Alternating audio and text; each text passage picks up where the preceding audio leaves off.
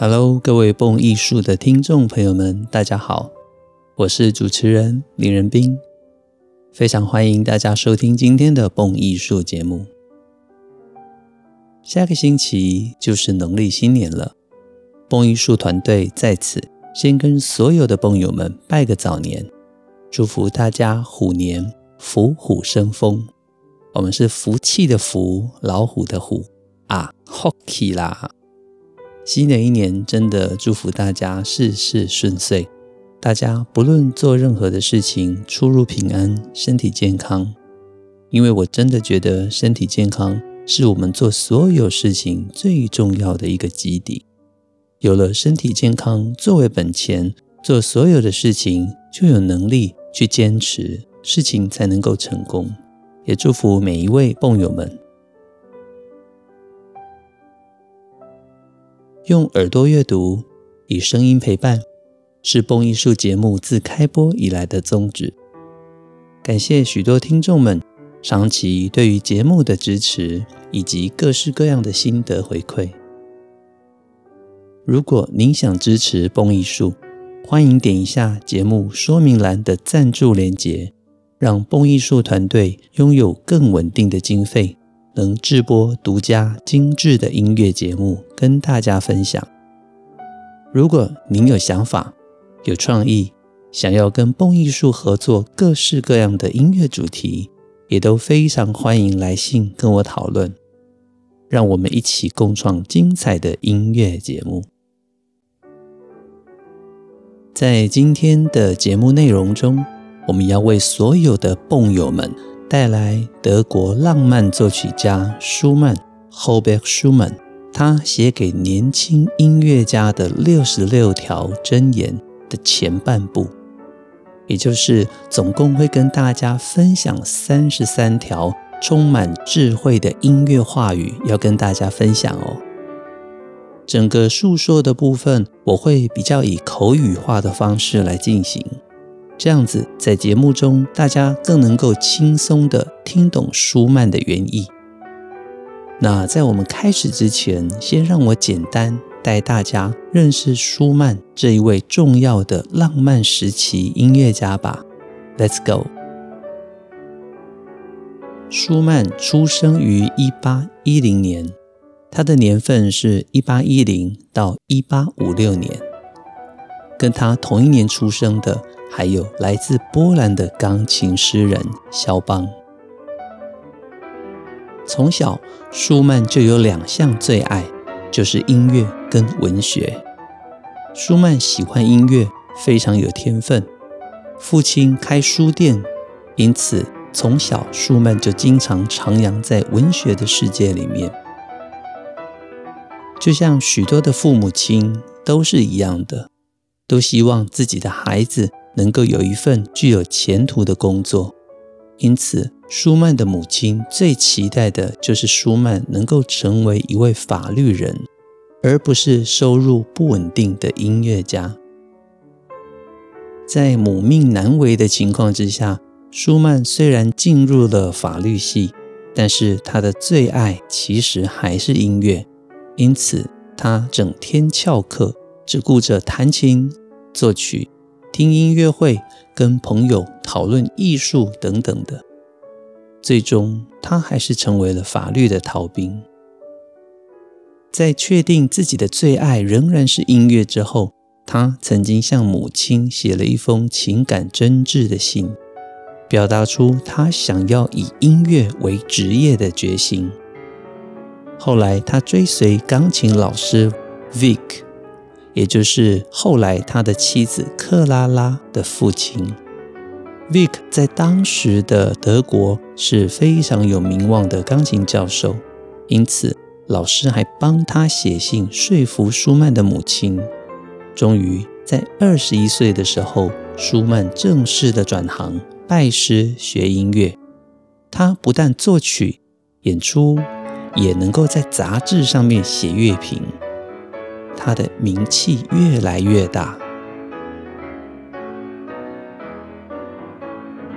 显然的，年轻时的舒曼，我们已经可以看出来，非常明显的，他在作曲以及文学，甚至是乐评方面的天赋。令人惋惜的是，舒曼的音乐路没有多久，居然出现了最大的阻碍。各位知道是什么吗？他的梦想是想要成为一个钢琴家兼作曲家。舒曼自己也知道，比起许多其他的音乐家，自己的起步算是比较晚，因此他异想天开地发明了一种特殊装置，要来训练手指头的独立性，特别是无名指。结果这些训练居然使得自己右手无名指严重受伤，钢琴家的这条路，这个梦想就此破灭。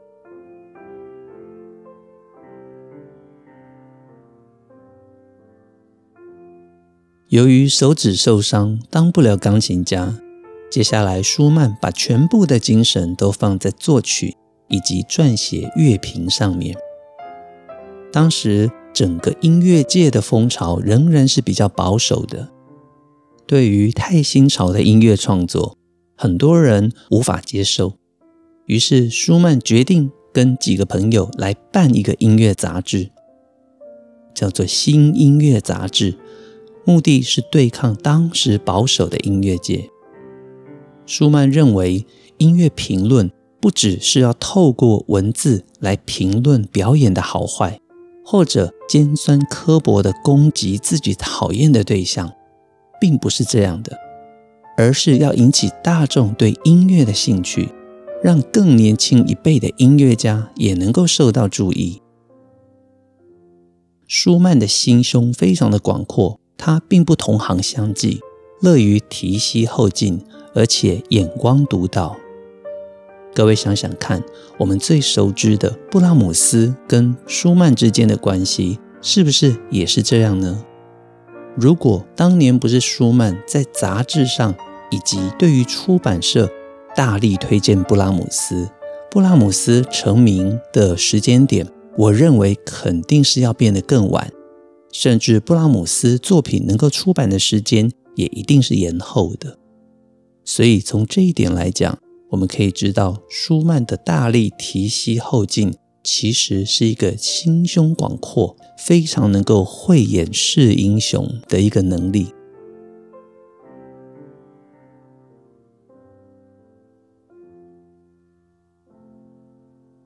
讲到这里，各位已经发现了。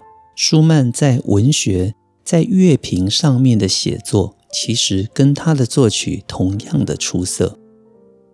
今天要跟大家分享舒曼的这六十六条箴言，音乐上面的最佳建议，其实是有用意的。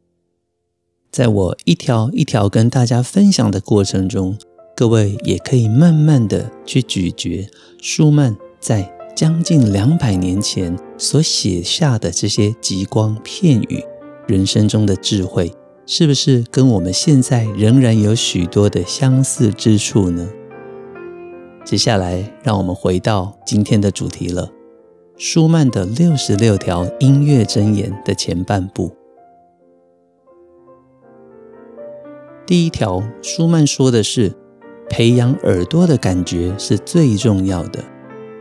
从小就应该刻苦训练，用耳朵分辨音色跟音调，也就是音高。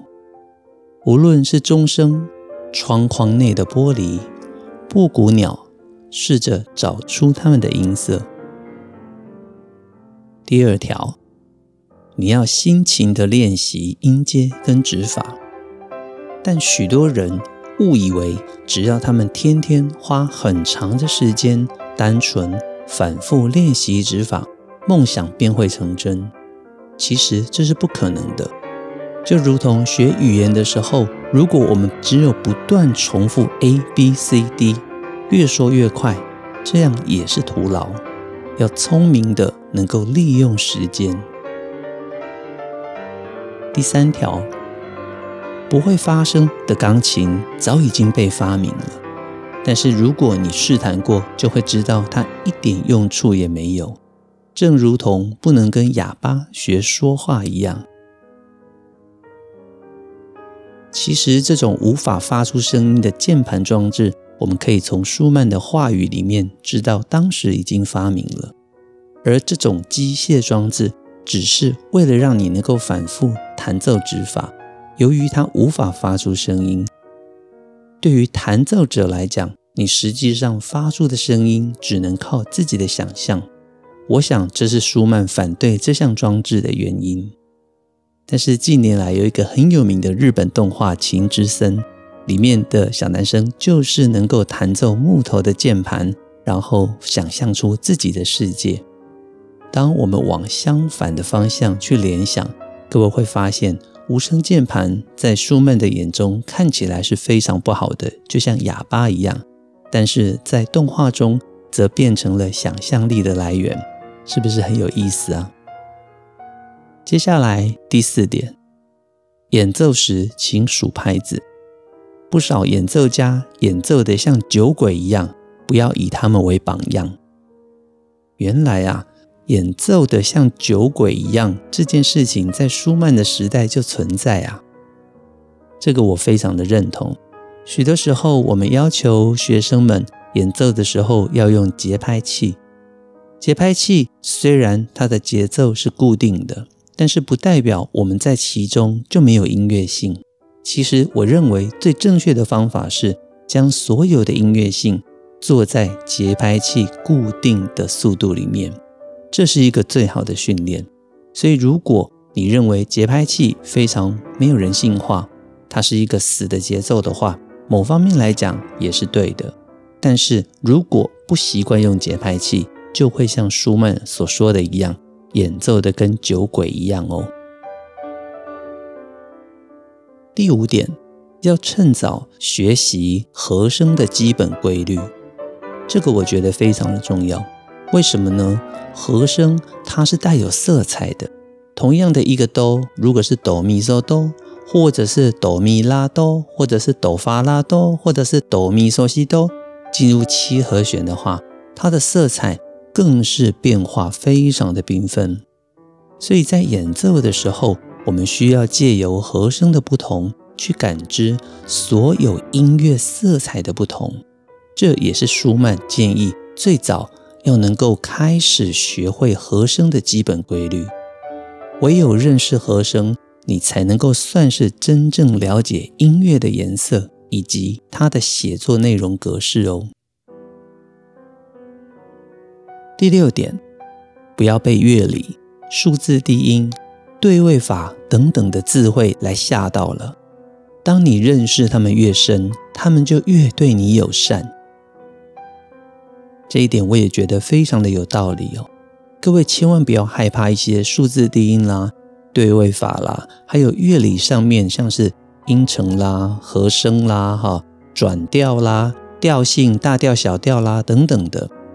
事实上，当你越认识这些音乐基础理论，你会发现这一些基础理论就是作曲家的语言。当我们能够以作曲家的语言出发去思考。认识整个作品的时候，你才会发现这是一个全新的天地。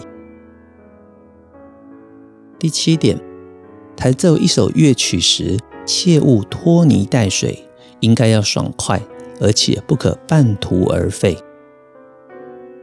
第八点，拖慢速度跟冲快速度同样都是大错。这跟我们刚刚讲节拍器的概念有点相似。因为不管越弹越快，或者越弹越慢，其实都是速度不稳定的表现。那我赞成自由的演奏，但是我认为所有的自由应该要建立在一个稳定的速度上面。所以第八点其实呼应了刚刚的第四点，演奏的时候要数拍子，不然就会跟酒鬼一样。第九点。尽力弹奏一首比较容易的作品，总比玩玩平平无奇的高难度作品还要好。其实我觉得这一点反映的就是量力而为。有的时候，我们可以把分内能够练的最好程度的曲子做到最好，其实是最棒的一件事情。但是呢，很多时候由于必须要升学考试，或者是有一些比赛，我们会发现有些人会去挑战超越他程度的高难度乐曲。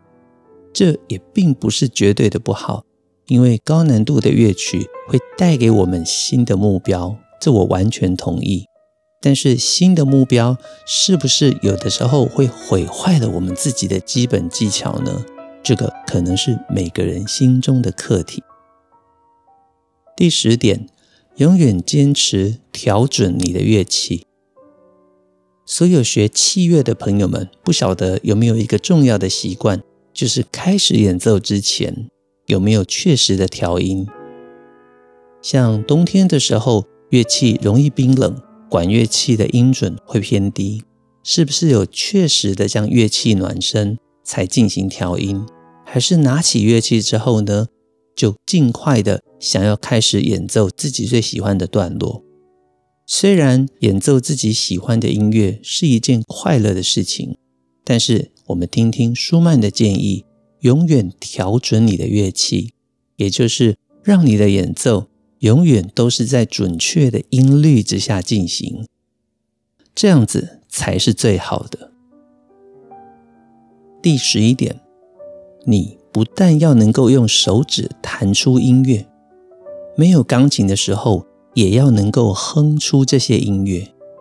运用你的想象力，不光只是着眼于旋律，也得留意和声。所以各位注意到了吗？这边舒曼提到的。不要只看旋律，要留意和声，因为我说和声就是这些色彩，甚至是音乐里面方向性的来源。至于没有钢琴的时候，要能够哼出这些音乐，就是代表当我们阅读乐谱的时候，光是眼睛的阅读，心中已经要能够明白这个音乐是什么，这非常的重要，因为看见音乐。其实是音乐家应该都要具备的能力。第十二点，纵使你的歌声柔弱，也要懂得让自己习惯不用乐器伴奏，亦能够试唱。这样下来，你的耳力会因此不断进步。如果你的声线雄厚，就是你的歌声很棒的话，不要浪费时间，好好运用这上天赐给你的厚礼。在这一点，我们可以看到，舒曼同样提出来，就算是没有乐器伴奏，也要能够试唱，就是把乐谱上面的音正确的唱出来。因为当我们演奏的时候，所有发出的声音其实都是我们自己的想象力。很多时候我这样讲，音不准的时候，到底是乐器不准，还是我们的耳朵不准呢？当我们的耳朵非常准确的时候，你就算拿到一把平常的乐器，也能够演奏出优美的曲调。而当你没有绝对的音准辨别能力的时候，就算给你最贵最贵的乐器，你可能也只能够演奏出普通的旋律。您说是吗？第十三点，你要能够一看到乐谱，便能够彻底认识这首作品。第十四点，弹奏的时候无需理会听众到底是谁，这我觉得很有意思。弹奏的时候，有的时候我们旁边的人会影响到我们的表现。如果旁边的人是老师，或者是很有名望的人，那大家可能会怯场，会害怕。但是这里舒曼特别提出来，弹奏的时候，这是你的音乐啊。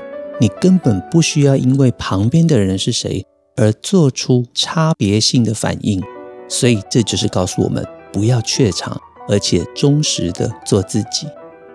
我们来看第十五点，弹奏的时候永远如同大师在旁边仔细的欣赏，这一点很有意思吧？你弹奏的时候要想象有一个你很尊敬的人就在旁边听着你的音乐，这样子你会有什么不同呢？你弹奏的时候，因为心中知道旁边有一个你很敬仰的人在旁边，你是否会更加认真？是否会更加仔细的去表现音乐呢？我觉得很有意思。第十六点，如果你要试奏一首不认识的作品时，弹奏前请先读谱一遍。这个概念我也觉得非常的棒。所谓的试奏，并不是指你一定要全然陌生才能够演奏。在弹奏前，确实的读过乐谱是非常重要的。很多人练习的时间为什么会这么长，或者说效率为什么不够高？其实都是因为他们缺少了读谱的时间。很多学生都是一边练习一边读谱，但是你会发现，最有效率的练习方式其实是事前读谱，事先读谱。当你习惯事前将乐谱阅读得非常详细的时候，你会发现，这将会让你在练习的时候更增加许多的效率哦。第十七点，当你完成一天的练习而感到疲倦时，切记不要再勉强的练下去了。小小的休息远胜于没有乐趣的工作。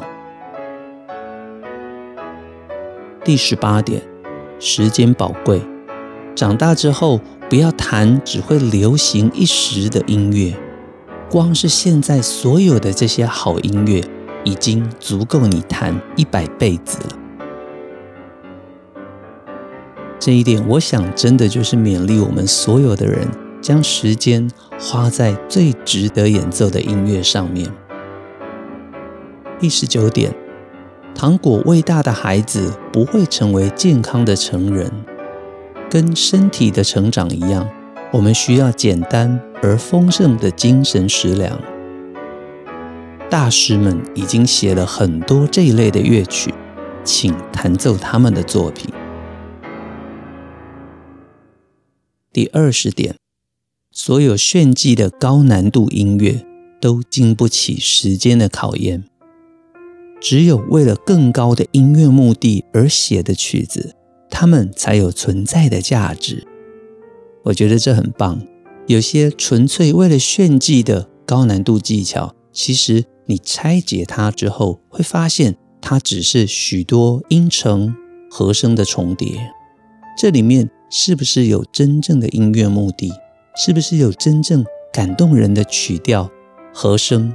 我觉得才是最重要的地方。往往在我们心中留下来的好音乐，不一定是炫技音乐，而是什么？最真挚动人的旋律。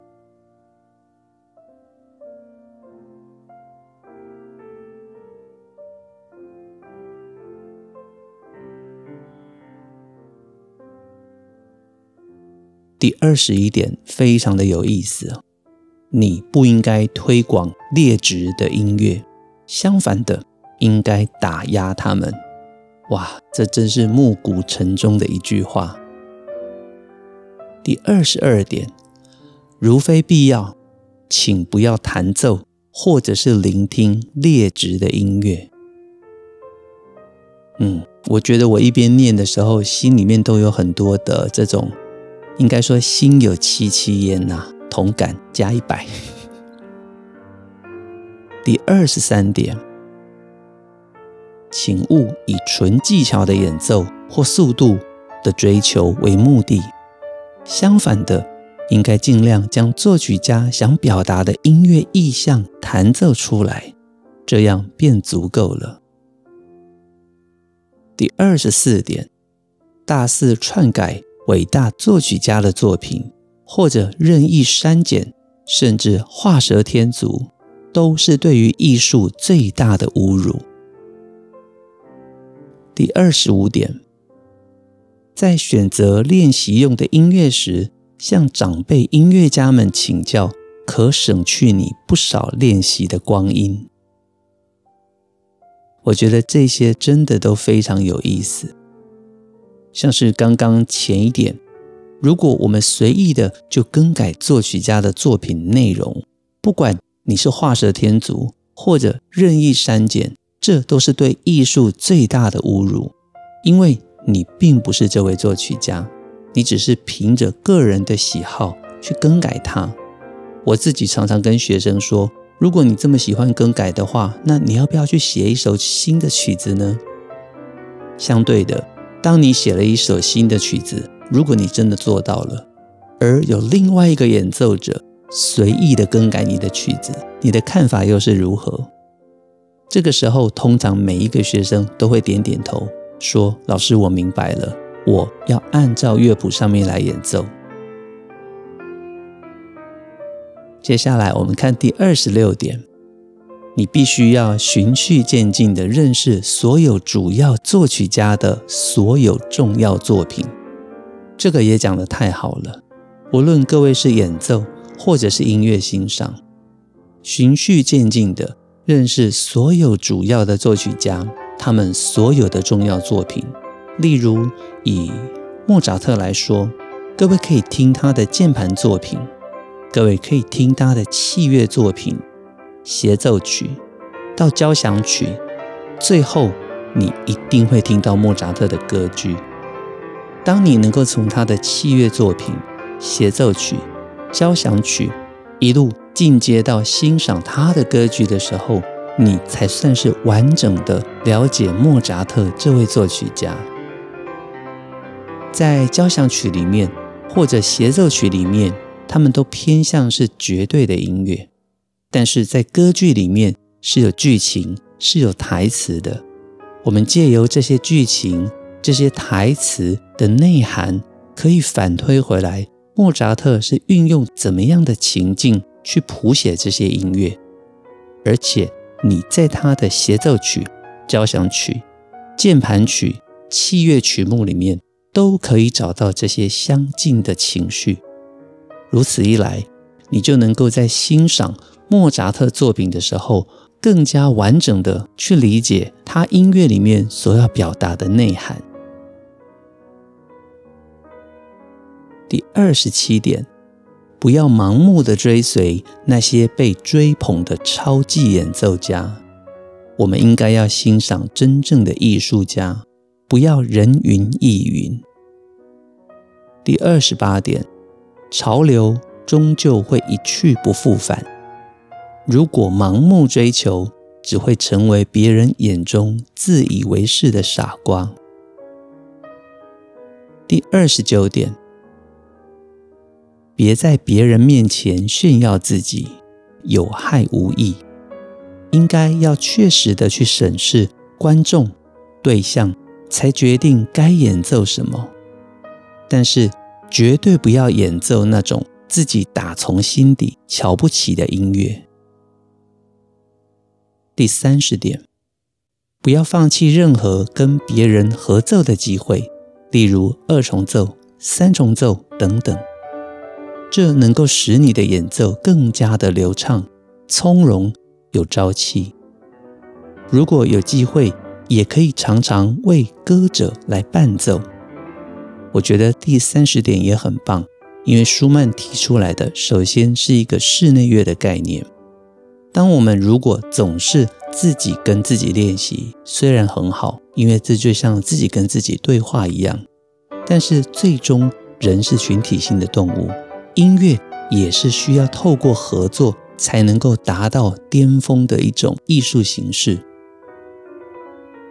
舒曼提到，不要放弃跟任何人合奏的机会，二重奏啦、三重奏等等。像我，我就永远忘不了能够跟自己的老师 Philippe Bernard 我们一起吹二重奏，他的声音带给我许多的感动。而他的老师之一 Jean-Pierre Rampal 更是喜欢跟学生吹二重奏，他的许多学生都说，当跟老师一起演奏二重奏的时候，其实你才可以真正去感受到老师音乐中的艺术性。音乐家之间在彼此交流的时候，反而室内乐是一个非常重要的形式。第三十一点。如果人人都拉第一小提琴，那就组不成一个乐团了。尊重每一个音乐家，各在其位。尤其我本身也是乐团指挥，每年在招考新学生要进来乐团的时候，总会碰到一个现象，就是大家喜欢这些高音的旋律乐器，但是你会发现每一个人。演奏的条件不同，嘴型的厚薄不同，真的都有它适合的乐器。所以，如果我们每个人过度的坚持己见的话，就会变成什么？整团都是长笛，整团都是第一小提琴，那乐团要怎么办呢？当然就组不起来了。所以，每一个乐手，每一个音乐家，每一种乐器的音乐家都值得我们尊重。而且每一种乐器发出来的音色，它的音域、它的音色表现内容、它的音乐，我觉得都非常的有特色。第三十二点，爱你的乐器，但是不要妄自菲薄，也不要认为自己的乐器是最高级跟独特的。要知道，每一项乐器都同样的优秀。要牢牢记得，世界上还有唱歌的人。音乐的最高境界是合唱团跟乐团合而为一。当我们看到这句话的时候，又想到了贝多芬的九大交响曲第九号，编制就是合唱团加上管弦乐团。在历史上，这是第一个加入人声的交响曲，所以很显然我们可以看出来，舒曼提到音乐的最高境界。就是合唱团跟乐团合而为一，在他的心中，这就是所有乐器所合奏出来的至高境界。第三十三点，也是我们今天分享的最后一点：随日进步，也就是每天都要进步。我想到的一段至理名言就是“苟日新，日日新，又日新”。原本的这句话是被刻在商汤王的洗澡盆上，本来其实只是一个洗澡的问题。意思我们用今天的话来讲的话是：假如今天把一身的污垢都洗干净了，以后我们就要天天的把这些污垢洗得干净。这样一天一天的下来，每个人都要坚持下去。引申出来的意思呢，就非常的好了。精神上的洗礼，品德上的修炼，思想上的进步，又何尝不是这样呢？如果我们保持着“苟日新，日日新，又日新”的概念，那么每天的我们，我们总是保有许多的空间，让自己更进步。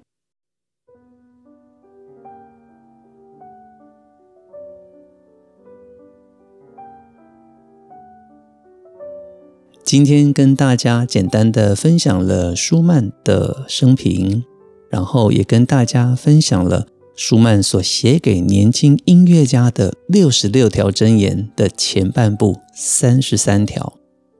不晓得大家听过这三十三条箴言之后，您的感想是如何呢？我自己觉得这些话语虽然经历了一百多年，历史时间的沉淀。并没有让这些话褪色，反而带给我们更新的感受。所以选在这农历年前跟大家分享，就是想在这段时间也让大家有一些全新的题材、全新的感动。蹦艺术精彩的音乐内容，经得起时间的考验，更经得起您一听再听、反复回味。如果您想赞助蹦艺术，让我们有更好的稳定经费，能够直播更精彩的独家音乐内容的话，欢迎您点击赞助，实质的赞助蹦艺术节目。